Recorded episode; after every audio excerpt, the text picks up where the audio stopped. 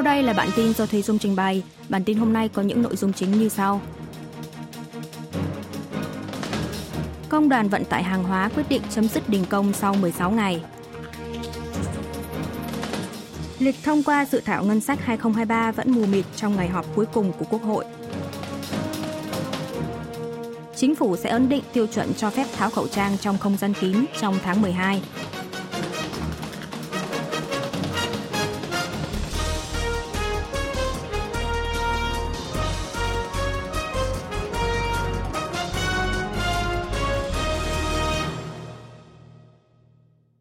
Đoàn Vận tải Hàng hóa quyết định chấm dứt đình công sau 16 ngày. Công đoàn Vận tải Hàng hóa thuộc Tổng Liên đoàn Lao động Dân chủ ngày 9 tháng 12 đã quyết định dừng đình công, quay trở lại làm việc, chấm dứt chuỗi 16 ngày đình công trên phạm vi toàn Hàn Quốc. Trước đó vào cùng ngày, Công đoàn Vận tải Hàng hóa đã tiến hành bỏ phiếu giữa các thành viên thuộc công đoàn trong vòng 2 tiếng bắt đầu từ 9 giờ sáng tại các cơ sở hoạt động trên toàn quốc. Kết quả, có quá bán người lao động tán thành dừng đình công phía công đoàn sẽ đưa ra lập trường riêng và kế hoạch đấu tranh trong thời gian tới.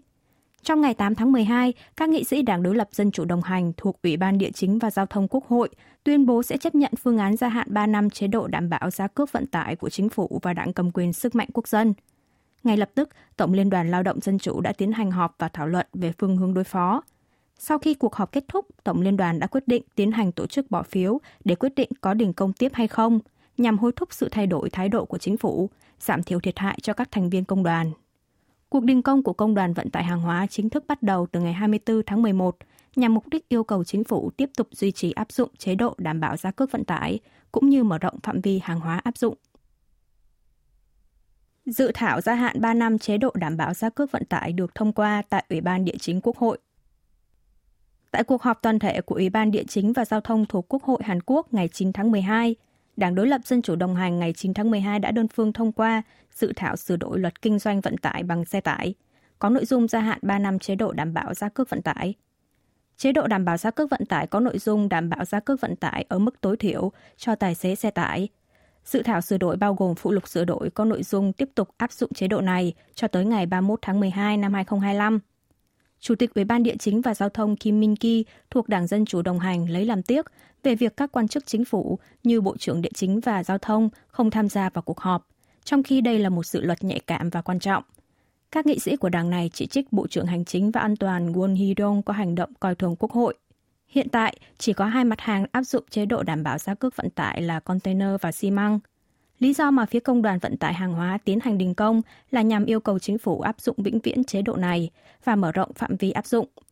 Dù đã vượt qua được Ủy ban Địa chính và Giao thông, nhưng dự thảo sửa đổi dự kiến sẽ khó vượt qua được cửa ải tiếp theo là Ủy ban Pháp chế và Tư pháp, do vị trí chủ tịch Ủy ban này thuộc về đảng cầm quyền sức mạnh quốc dân. Lịch thông qua dự thảo ngân sách 2023 vẫn mù mịt trong ngày họp cuối cùng của Quốc hội. Trong ngày họp cuối cùng kỳ họp định kỳ Quốc hội 9 tháng 12, chính giới Hàn Quốc đã không thể mở phiên họp toàn thể theo đúng lịch trình là vào lúc 2 giờ chiều cùng ngày do bất đồng ý kiến về dự thảo ngân sách năm tài khóa 2023. Đảng Cầm quyền và Đảng đối lập dự kiến sẽ tiếp tục đàm phán, nhưng do mâu thuẫn lập trường giữa hai bên là rất lớn, nên chưa rõ liệu Quốc hội có mở được phiên họp toàn thể trong ngày họp cuối cùng hay không. Đại diện Đảng Sức mạnh Quốc dân Chu Ho-yong và đại diện Đảng Dân chủ đồng hành Park Hong Kun cùng Chủ tịch Ủy ban Chính sách hai đảng sáng cùng ngày đã họp với Phó Chủ tướng phụ trách Kinh tế, kiêm Bộ trưởng Kế hoạch và Tài chính Chu Kyung Ho. Sau đó các bên lại họp tiếp với Chủ tịch Quốc hội Kim Jin Pyo nhưng vẫn không tìm được tiếng nói chung, thậm chí còn lớn tiếng trong quá trình thảo luận. Trả lời báo giới sau cuộc họp, đại diện Đảng Sức mạnh Quốc dân cho biết Đảng Dân chủ đồng hành đã từ chối phương án điều đình của Chủ tịch Quốc hội. Trước tiên, hai bên cần phải đạt được nhất trí về vấn đề thuế doanh nghiệp cũng như về quy mô cắt giảm nhân sách năm sau. Đại diện đảng đối lập thì cho biết hai bên vẫn chưa giải tỏa được các điểm tranh cãi chính. Chủ tịch Quốc hội vẫn khăng khăng khẳng định rằng phải ưu tiên thông qua dự thảo ngân sách hơn là dự thảo kiến nghị bãi nhiệm Bộ trưởng Hành chính và An toàn Y Sang Min. Kể từ sau khi luật Quốc hội được sửa đổi vào năm 2014, dự thảo ngân sách chưa từng bị quá hạn thông qua tại kỳ họp định kỳ Quốc hội. Cán cân vãng lai Hàn Quốc tháng 10 thặng dư 880 triệu đô la Mỹ. Ngân hàng Trung ương Hàn Quốc BOK ngày 9 tháng 12 công bố cán cân vãng lai tháng 10 đạt thặng dư 880 triệu đô la Mỹ. Tuy nhiên, nếu so với cùng kỳ năm ngoái thì quy mô thặng dư cán cân vãng lai giảm mạnh tới 7,13 tỷ đô la Mỹ. Cán cân vãng lai của Hàn Quốc từng duy trì đạt thặng dư kéo dài 23 tháng liên tiếp kể từ tháng 5 năm 2020 tới tháng 3 năm nay, sau đó chuyển sang thâm hụt vào tháng 4.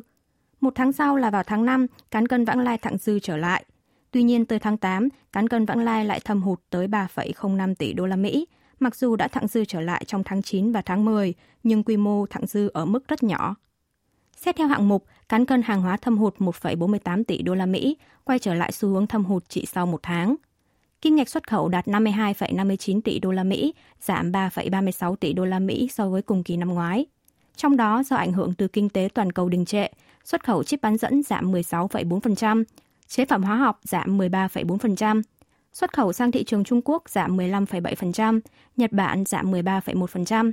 Ngược lại, kim ngạch nhập khẩu đạt 54,7 tỷ đô la Mỹ, tăng 4,22 tỷ đô la Mỹ so với một năm trước. Cán cân dịch vụ thặng dư 50 triệu đô la Mỹ, nhưng quy mô thặng dư giảm 590 triệu đô la Mỹ so với cùng kỳ năm 2021. Cán cân du lịch thâm hụt 540 triệu đô la Mỹ, tăng so với năm ngoái là 460 triệu đô la Mỹ sau khi chính phủ nới lỏng các biện pháp phòng dịch COVID-19. Cán cân thu nhập sơ cấp, thu nhập từ tiền lương, cổ tức, lãi đạt thặng dư 2,26 tỷ đô la Mỹ, cao hơn một năm trước, được phân tích là do nguồn thu cổ tức từ các công ty chi nhánh ở nước ngoài tăng. Chính phủ sẽ ấn định tiêu chuẩn cho phép tháo khẩu trang trong không gian kín trong tháng 12.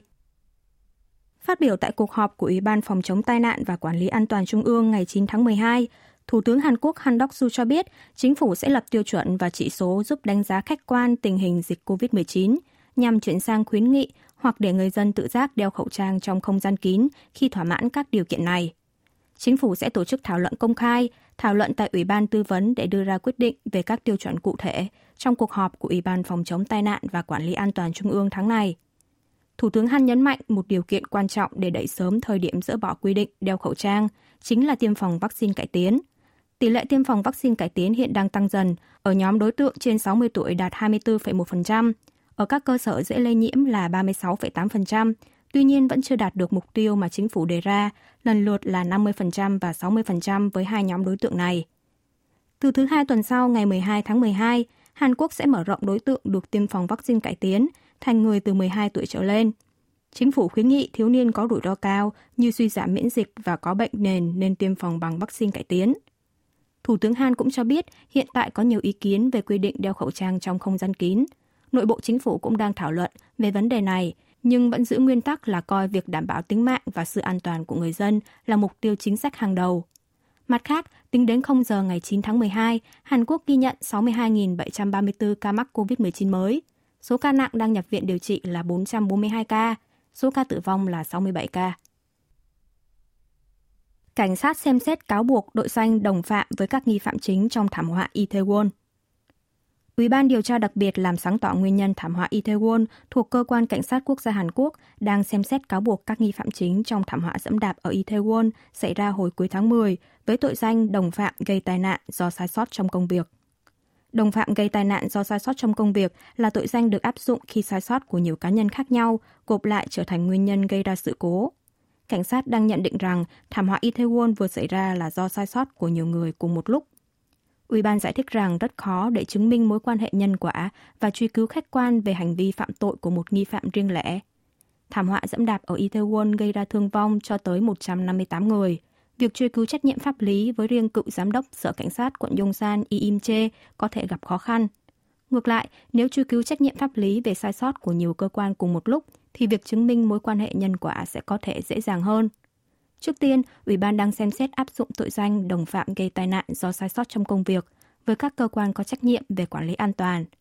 Ủy ban điều tra đặc biệt cũng để ngỏ khả năng có thể áp dụng tội danh đồng phạm với quan chức Bộ Hành chính và An toàn và chính quyền thành phố Seoul.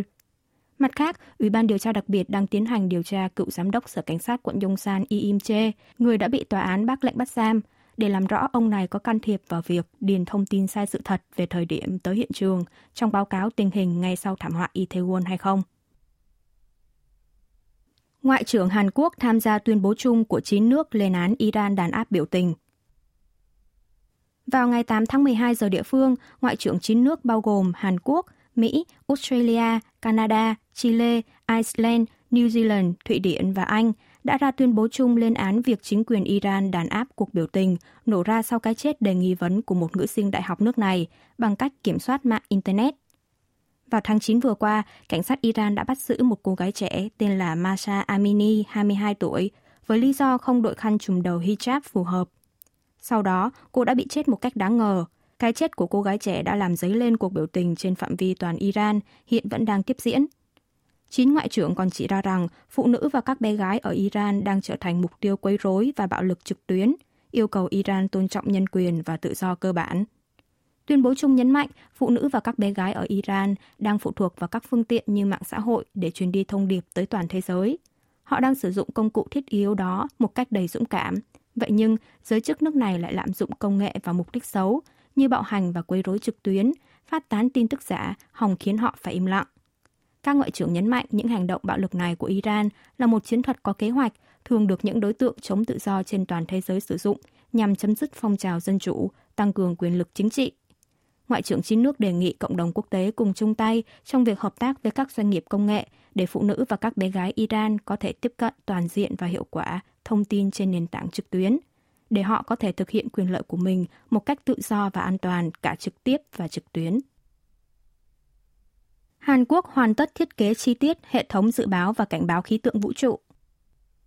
Cơ quan quản lý chương trình mua sắm quốc phòng Hàn Quốc DAPA ngày 9 tháng 12 công bố đã hoàn tất thiết kế chi tiết hệ thống dự báo và cảnh báo khí tượng vũ trụ đóng vai trò hỗ trợ quân đội vận hành một cách ổn định các hệ thống chiến đấu tối tân như vệ tinh giám sát trinh sát, vệ tinh viễn thông, vũ khí dẫn đường khỏi sự thay đổi của khí tượng vũ trụ.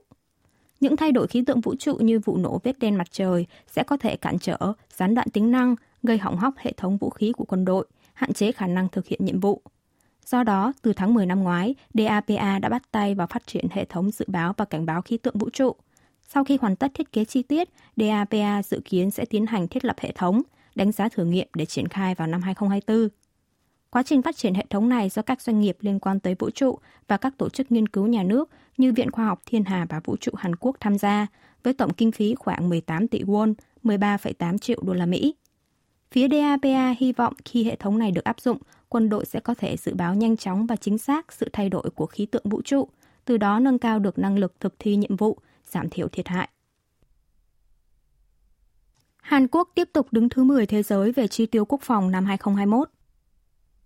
Viện Nghiên cứu Phát triển Công nghệ Quốc phòng Hàn Quốc ngày 9 tháng 12 công bố tài liệu niên giám thị trường công nghiệp quốc phòng thế giới năm 2022 – trong đó cho biết trong năm ngoái, chi tiêu quốc phòng toàn thế giới đạt 2.113 tỷ đô la Mỹ, tăng 7% so với năm trước là 1.981 tỷ đô la Mỹ.